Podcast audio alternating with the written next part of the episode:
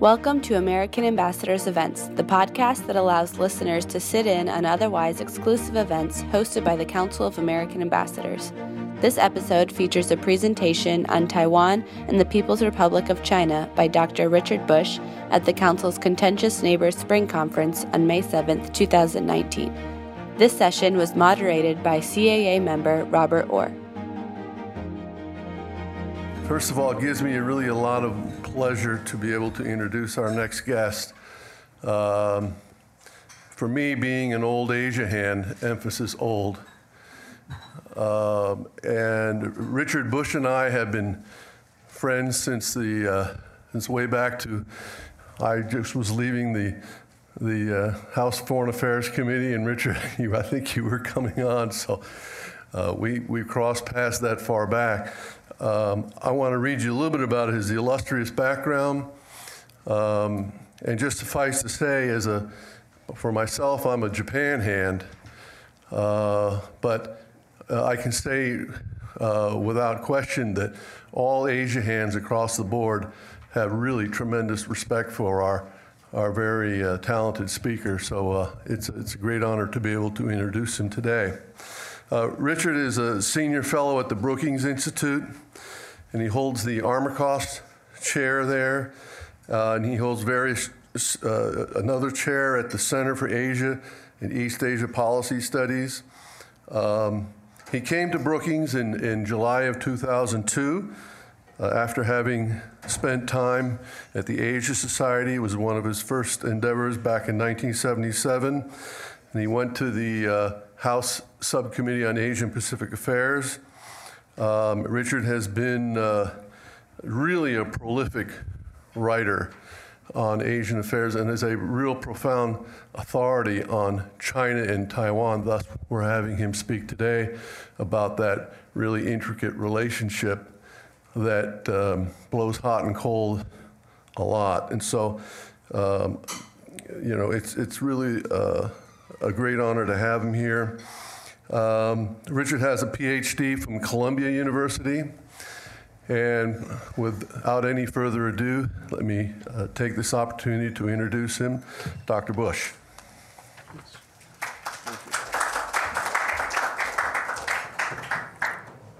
Uh, thank you, Skip, for those uh, excessive remarks. It's a great pleasure to be with you today. It's an even greater pleasure to see John Maisto, with whom I was a co conspirator on a couple of occasions. Um, and um, it's nice uh, to uh, walk in this uh, beautiful morning from Brookings. Uh, I'm going to talk about the China Taiwan dispute uh, and where it is today and how afraid we should be about uh, the interaction there. let me give you the basics first let me start my. Um, the two parties to the Taiwan dispute, the People's Republic of China on the one hand and Taiwan on the other, have um, deeply conflicting goals. Uh, China wants unification of Taiwan on its terms. Um, it sees it as uh, um, um, sort of like uh, part of the southern United States at the end of the Civil War. They want it back. Uh, Taiwan wants to avoid PRC style unification and keep the status quo. Each of these two parties wants the United States to help it achieve its goal. Um, U.S. policy has focused on the process by which the dispute is resolved, that it be peaceful and acceptable to the people of Taiwan. Um, we have deliberately chosen not to get into any kind of intermediation between the two sides. Uh, George Marshall tried that in the late 1940s, and uh, it failed, and that created an allergy in the U.S. government to ever trying it again. Um, the probability that um, Beijing would go to war in the foreseeable future is low. Um, the risks are high, um, and Taiwan has become more cautious and less provocative. Um, but Beijing has a plan B, and that is intimidation, coercion without violence. Uh, one final basic point um, some parts of the Trump administration uh, would like uh, to use Taiwan again as a link in a chain of containment of China. So I think, um, given all of your backgrounds, you know the basics of the story, so I will rush through it. Um, there was a civil war in China between the Nationalist Party, or the Kuomintang, led by Chiang Kai shek, um, uh, and that ruled the Republic of China on the one hand, and then Mao Zedong and the Communists on the other. The Communists won. Chiang and his uh, KMT regime retreated to Taiwan for two decades, 50s, uh, 60s into the 70s, the United States uh, provided strong support for Taiwan, economic, security, and otherwise. Um, and we uh, recognized the Republic of China as the government of China, even though it controlled only uh, uh, uh, the island of Taiwan. the KMT regime imposed a harsh authoritarian system on the ethnic Chinese people who were already living on Taiwan. Uh, that began to slowly moderate in the 1970s, but it was still a pretty tough place. Um, Presidents Nixon and Carter uh, moved U.S. policy um, away from Taiwan and towards Beijing. Um, we switched diplomatic relations uh, from the ROC to the PRC we treated uh, and have treated Taiwan relations on an unofficial basis. Um, I was the um, chairman and managing director of the American Institute in Taiwan, which is the mechanism by which the U.S. government conducts those unofficial relations. Um, but they are quite substantive. Um, in 1979 1980, we terminated uh, the defense treaty with uh, the Republic of China. Um, the Taiwan Relations Act, um, which was enacted uh, almost 40 years ago, uh, almost precisely, uh, and the Reagan administration that followed Carter began the process of restoring backing for Taiwan within the parameters of the One China policy as we defined it. Um, Beijing, about 40 years ago, enunciated its formula for unification, something called One Country, Two Systems. And the idea was uh, that the Republic of China government would go out of existence, uh, that Taiwan would be a special administrative region of the People's Republic of China.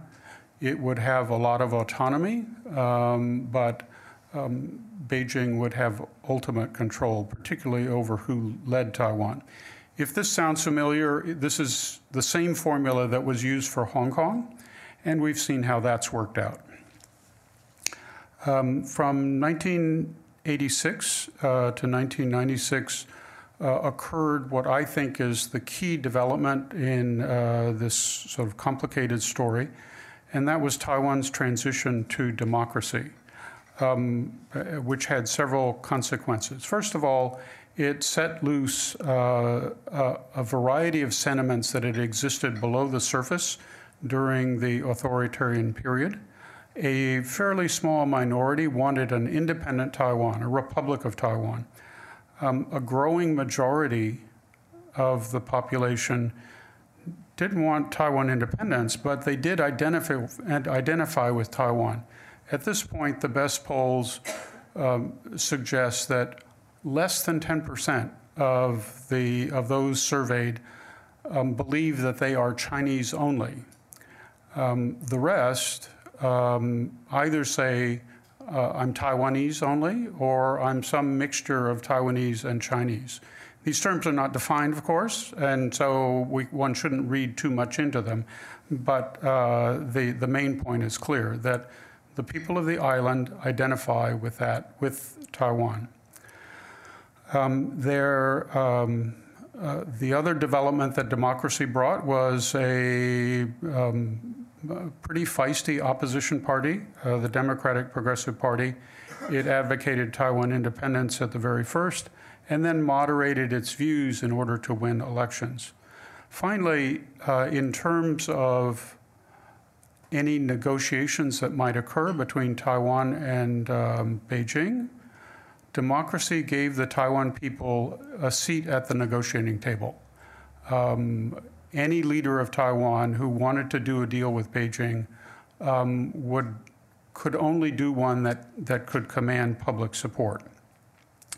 Now, from 1995 to 2008, um, some Taiwan leaders manipulated Taiwan nationalism for domestic political gain. Uh, first was Lee Teng-hui with, of the Kuomintang, and then Chen Shui-bian with the opposition Democratic Progressive Party. Um, and then subsequently, um, leaders have um, uh, not manipulated nationalism so much. Uh, they've moderated their views, and the main reason for that is that uh, the Taiwan public um, prefers, the status quo. Uh, it doesn't want their leaders doing anything that would upset that. Now, if you polled people and asked, you know, if we could have a Republic of Taiwan without war, would you um, be in favor of it? And a large majority say yes. If you then say, if you believe that there would be war, um, what do you think? And the number drops uh, uh, sharply. Um, Taiwan people are very pragmatic. Uh, they know that a declaration of independence would probably lead to war, and they don't want that. They want to make money. Um, only 2% of the public, according to polls, want unification immediately. Um, 4% want Taiwan independence immediately. 88% want some version of the status quo. Um, I said that the two most recent leaders have been more moderate. The first of these uh, is a gentleman named uh, Ma Ying-jeou. His family came from mainland China in 1949, although he was born in Hong Kong. Um, he grew up within the KMT system. Uh, he uh, has a law degree from Harvard University. Um, he is a lawyer's lawyer. Um, he is very committed to the Republic of China. Um, but he also um, believed that the best way to preserve Taiwan's freedom, security, prosperity, and dignity was to engage China as uh, much as it could. Um, he once told me that his grand strategy was to um, bind China and Taiwan together as much as possible uh, and so reduce any incentives that, that the People's Republic of China might have to go to war. Um, President Ma accepted uh, the PRC's basic principles for cross-strait relations, something called the 1992 Consensus, and then he re redefined them to make, become more Taiwan-friendly. Um, the crucial question during his presidency, which ran from 2008 to 2016, was um, would there be political talks with Beijing concerning Taiwan's legal status and its relationship to the PRC? Um, President Ma was initially not opposed to that, but then he, bought, he backed off. He understood, first of all, that the public was not ready for its government to engage in those kinds of talks. He also understood uh, that um, the conceptual groundwork had not been laid. Um, so there were talks among scholars, but that was about it.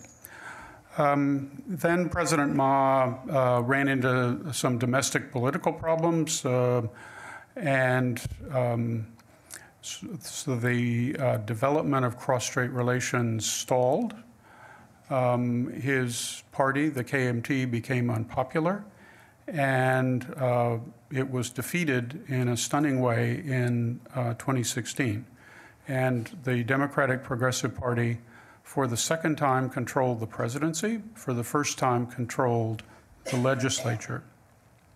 And the president was a woman named Tsai Ing-wen. Um, and she also is a lawyer. She's a trade lawyer, not an international lawyer. Um, she has a trade negotiator's uh, approach to policy issues, trying to balance uh, different priorities uh, uh without um, tilting too far in one direction or too far away from another direction. Um, she's soft spoken, but she's really smart, as President Ma was. Um, her goal was to continue the economic engagement um, with um, um, China. Uh, she wanted to reassure China as much as possible that uh, she was not a threat, that she really did want to preserve the status quo, as she said repeatedly uh, during the campaign. Um, President Tsai understood the need uh, to stay on good terms with the United States, um, as some previous presidents had not. Um, she did not accept in an explicit way uh, Beijing's um, preconditions uh, for cross-strait relations. Um, she tried to um, address them in a more ambiguous way, which I think she hoped would create a trust-building process um, and a stability in cross-strait relations. Um, I think that if Beijing had wanted to coexist with her um, and coexist with her party, it could have done so. It could have found a way to do that. Uh, instead, um, everything that has happened since she was inaugurated in May of 2016 um, has been designed uh, by Beijing to discredit the Democratic Progressive Party, discredit, discredit President Tsai. Um, and it has done this through a variety of um, basically sanctions the number of tourists from the Chinese mainland who were visiting Taiwan dropped off. Uh, the um, channel, institutionalized channels that existed um, between the two governments uh, were suspended. Uh, Taiwan, uh, Beijing stole away a number of, of um, Taiwan's diplomatic allies. Um, it didn't have very many, and it has uh, um, about a quarter less than it did.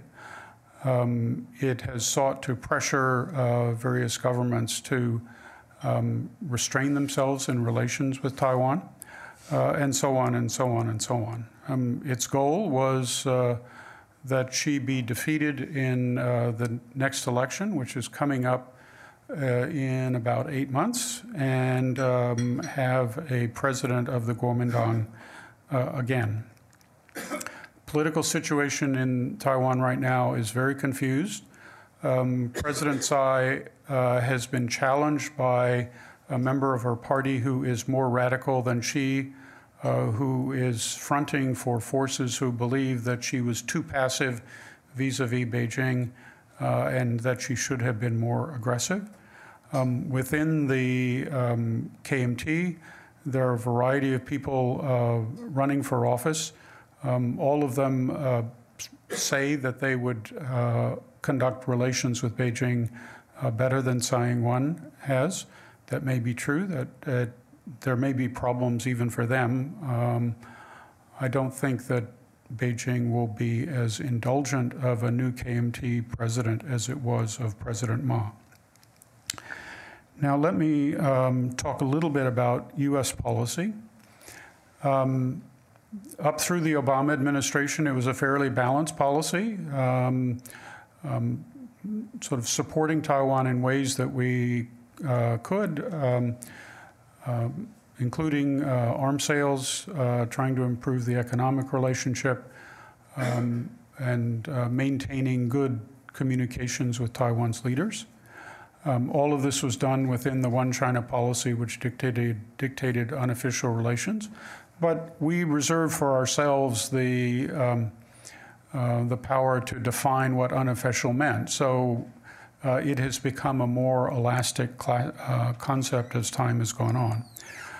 Um, the Trump administration and President Trump have taken a um, different approach, and the Trump administration is quite divided.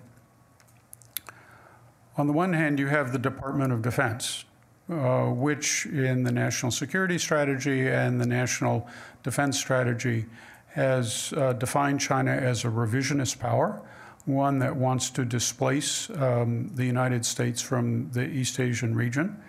Uh, the policy implication of that um, is that we should be prepared to compete um, with China across the board on a whole of government basis, but particularly in the security area.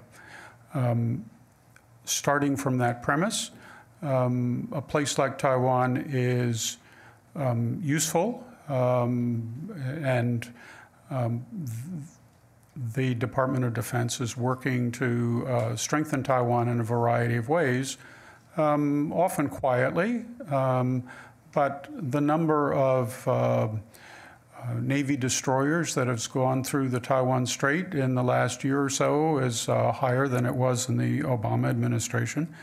Um, and we um, advertise that fact. Um, on the other hand, the economic agencies of uh, the government uh, um, are unresponsive to Taiwan's desire to uh, negotiate, for example, um, a bilateral investment agreement, which I think would really help the economy. Um, Taiwan would actually like a um, free trade agreement with the United States. USTR um, is reluctant at this point. That may be changing. The, the Congress is very supportive of Taiwan, and because it's very anti-China.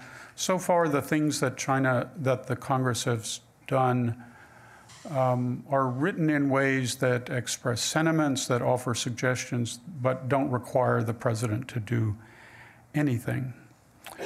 Finally, there's President Trump himself. You may recall that uh, not long after he was elected, uh, he took a phone call from President Tsai Ing wen. That was a little unprecedented.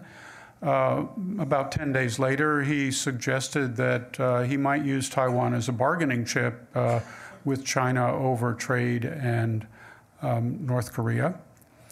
Um, then, when he met with um, President Xi Jinping at Mar a Lago in April of 2017, apparently um, President Xi Jinping made the case to Trump that um, Taiwan is really important to China. Taiwan is really important to me.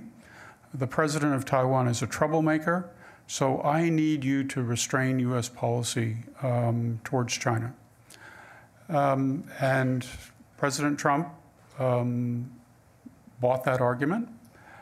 Uh, and so it appears that if uh, really significant proposals were put to him uh, for improving our relationship with Taiwan or strengthening Taiwan, uh, he might um, reject them.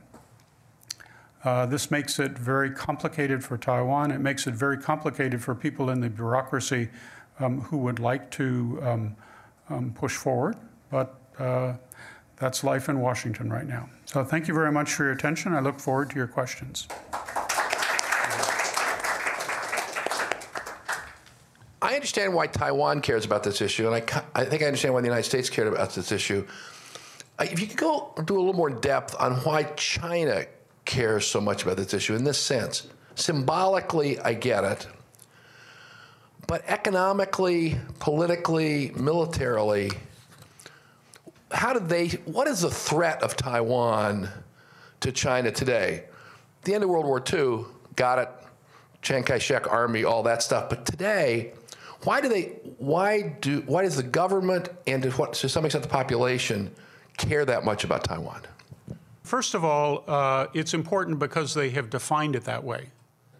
Um, and uh, as you understand, once a government has defined a problem to be an issue to be a problem, it remains a problem. Um, the line that you hear, and it was enunciated once again by Xi Jinping um, last in January in a major speech he gave on Taiwan policy. Um, China cannot be a great country if it is not united. And because we defined Taiwan to be a part of China and because we want it back, um, the whole ambitious agenda of rejuvenating the Chinese nation, which is how he defines it, um, depends uh, on bringing Taiwan back into the embrace of the motherland. Um, there is another more strategic um, consideration involved here, uh, and that is that um, Taiwan is useful in terms of the projection of Taiwan of Chinese power out into the Pacific. It makes China vulnerable if it is in the hands of others. And this goes back, interestingly, to the 17th century when the uh, Imperial China took over Taiwan for the first time. There was a debate, and um, the side that and some people wanted to just give Taiwan up. It was a it was an island of savages, and uh, what good is it to us? And a um, an admiral of the Imperial Navy said, um, if Taiwan is, the, is in the hands of the foreigners, it's a threat to our empire. It is better for us to have it and deny it to others than to let others have it. This was the same logic that led the United States um, to um, sort of take over Hawaii. We were afraid that Europeans would uh, get a dominate, dominant position in, the, in Hawaii and then threaten the Western the United States. Whether that's true or not, that apparently is what they believe.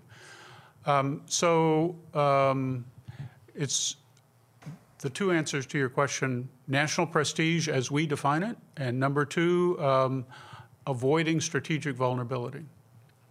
Uh, the People's Republic of China is very active in Africa in, and in South America. Recently in South America, in the last year, a number of countries have closed their Taiwan embassies and opened PRC embassies. A country that I follow very closely has maintained and brags about it, maintained their Taiwan embassy. What are the Chinese pressures on those that do the wrong thing? And is the United States involved in smiling and talking to countries and encouraging them to maintain the Taiwan embassy there?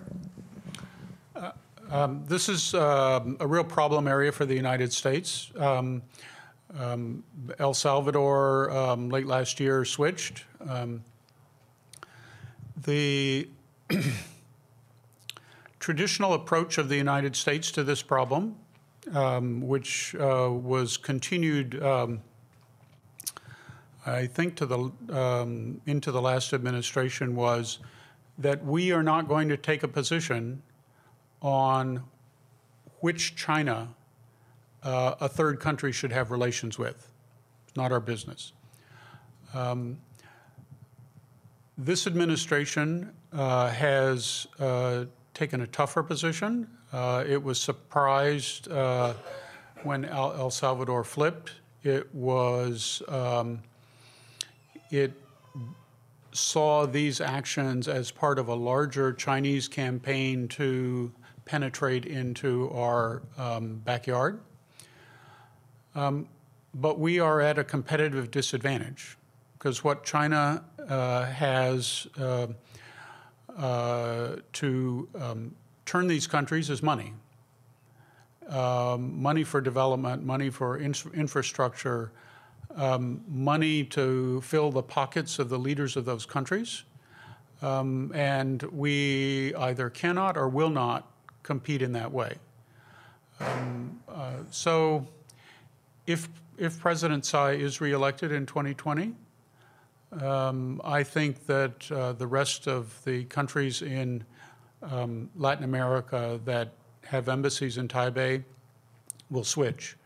Um, and this will have a psychological impact in Taiwan. I think the entity that would have the largest psychological impact if it flipped is the Vatican. Uh, the Holy See uh, uh, has representation in Taiwan, but not in Beijing. Um, you probably will have read of an agreement that or a provisional agreement that was reached between the Vatican and Beijing um, on the appointment of bishops in China. Um, connected to that, uh, the, the question of diplomatic relations is connected to that, but it wasn't part of the agreement. Um, but that's, um, I, I think, the ultimate prize. John Maisto? Thank you, Richard, for a great presentation, very clear. Um, a question about the South China Sea. Mm-hmm. It seems that the interests of the PRC and Taiwan converge with regard to greater Chinese uh, desires and ambitions and historical um, uh, notions about the South China Sea.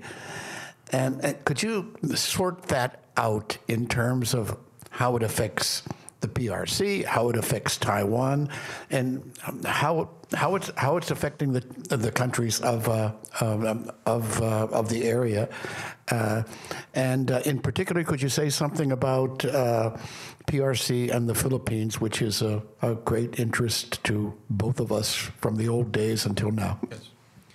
Um, thank you very much.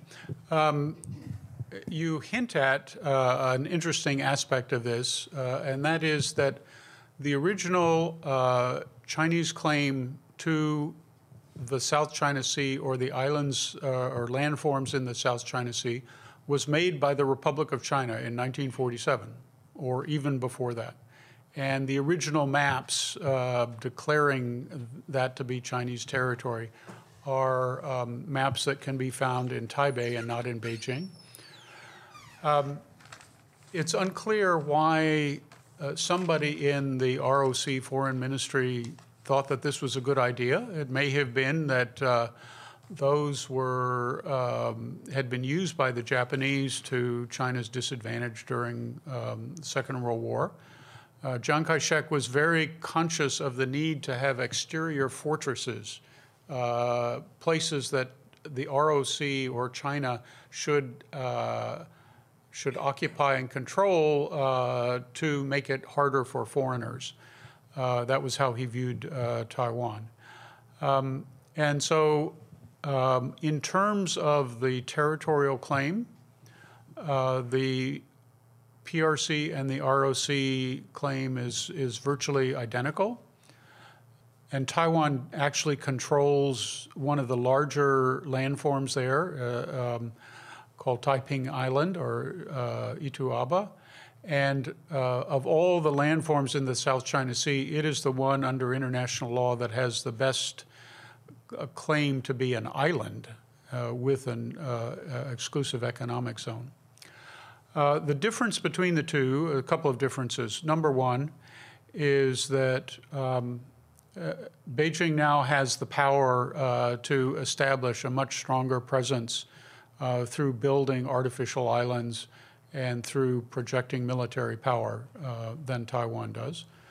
Um, second, um, under President Ma Ying-jeou, um, he uh, enunciated a new policy towards the South China Sea uh, that reiterated the ROC's claims um, to the landforms, but uh, insisted that uh, this all be handled according to international law uh, and also insisted that any dis- disputes be solved uh, peacefully.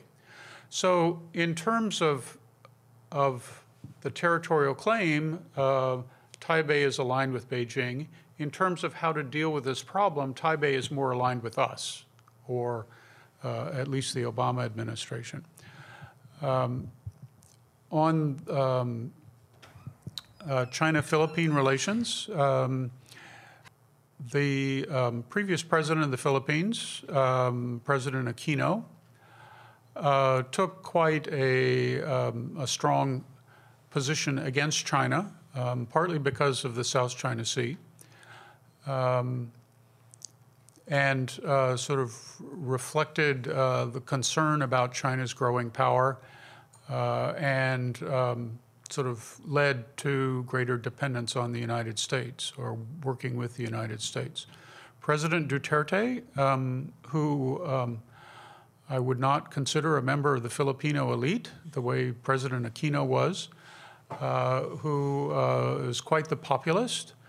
Um, he um, took a very different approach to China. Um, it happened that he came into office just as an international tribunal was um, uh, uh, rendering a judgment on a case that, that the previous Filipino administration of President Aquino uh, had, had brought uh, concerning South China Sea issues.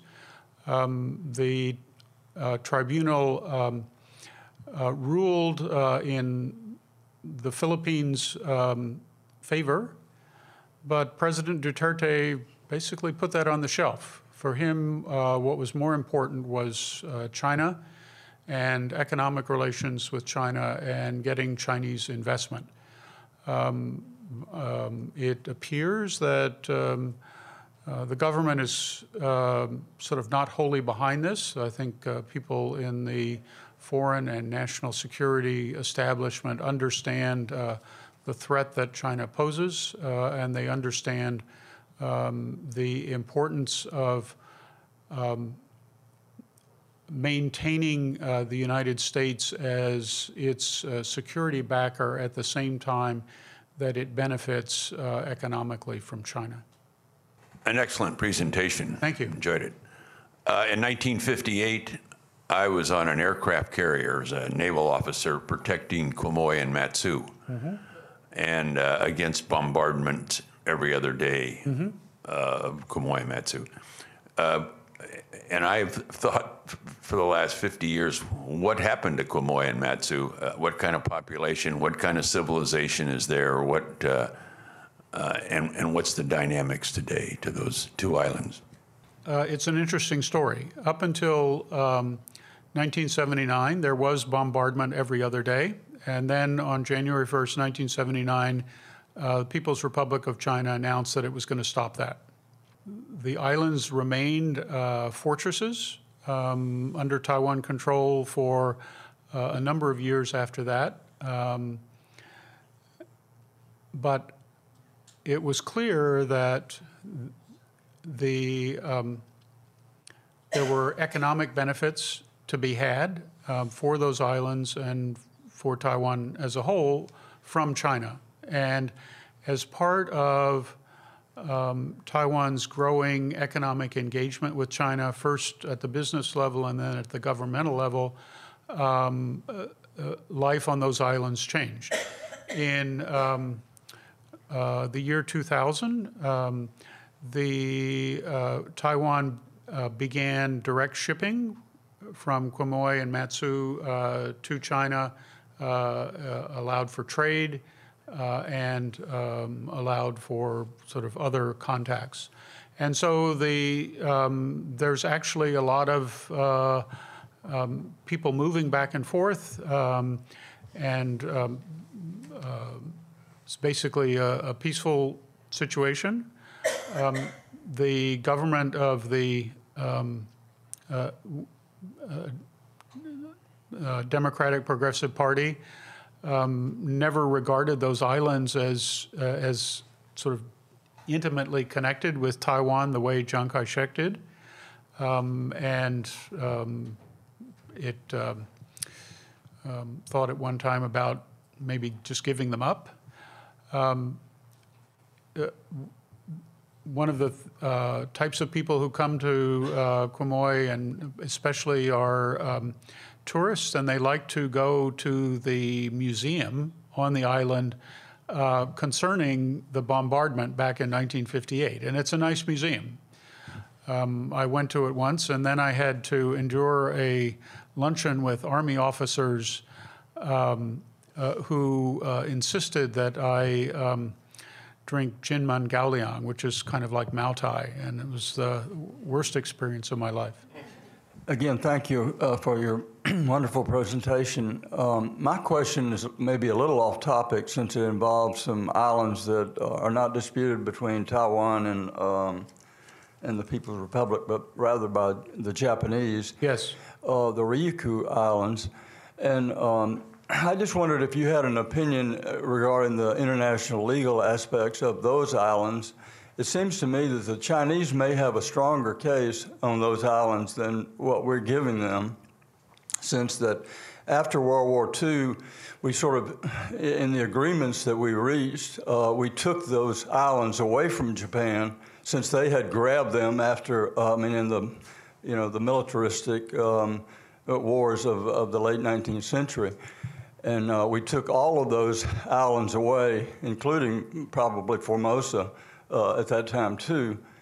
Um, and they went back to where they belonged or, or at, at, that time, which would have been China, since they belonged to China, um, you know, prior to those uh, Sino-Japanese wars, you know, before that time. and then in 1970, I think it was, we gave uh, Japan managerial control, but not legal control. And so now, at this time, we're trying to give them to Japan, uh, and and China is is is claiming that we have imperialistic, uh, you know, views there by giving the Japanese control instead of uh, China, which were those islands were taken from China, um, you know, in the 19th century, late 19th century, and then taken away from mm-hmm. Japan mm-hmm. after World War II. I just wonder, from an international law perspective, they're probably right. Am I wrong? Um, are you referring to the Ryukyus or the Senkakus? Well, I, you know, I'm not sure because I, I, didn't refresh my memory before I asked that question, but uh, I, I, think it's the Ryukyu Islands, but I, could be wrong about the name of it because okay. I know this, the, the, name is disputed anyway. Okay. Uh, well, then we're probably talking about the, the Senkakus because the Chinese for that is Diaoyu. Um, the Ryukyus were a separate little kingdom, but it, uh, like uh, a number of uh, kingdoms in East Asia, traditionally they paid tribute to the court in Beijing. Um, Japan uh, took over the Ryukyus uh, in the late 19th century at that time, it also took over uh, sort of these small islands, the Senkakus, which are called Diaoyu in Chinese. Um, it, they're very hard to find on a map, actually. Um, and uh, there the situation sat. Um, in um, we took we um, occupied um, the Ryukyus, um, did we have, it wasn't a, was it a trusteeship? Yeah. No, uh, over, over the Ryukyus uh, after the war. Um, and um, the, then um, the Nixon administration pushed forward with the reversion of Okinawa and the associated islands, the Ryukyus, to Japan. Um, and that was um, um, executed in 1971. Uh, and those are considered by the United States as um, sovereign territory of Japan. Senkaku Islands are different. Those are disputed. They became disputed um, around 1968 or 1979 when a UN survey team uh, came to the conclusion that there were um, or might be abundant oil and natural gas reserves. And suddenly, um, both China and Japan, both China's and Japan wanted them. Um, and they've been arguing about them over since, ever since. Um, and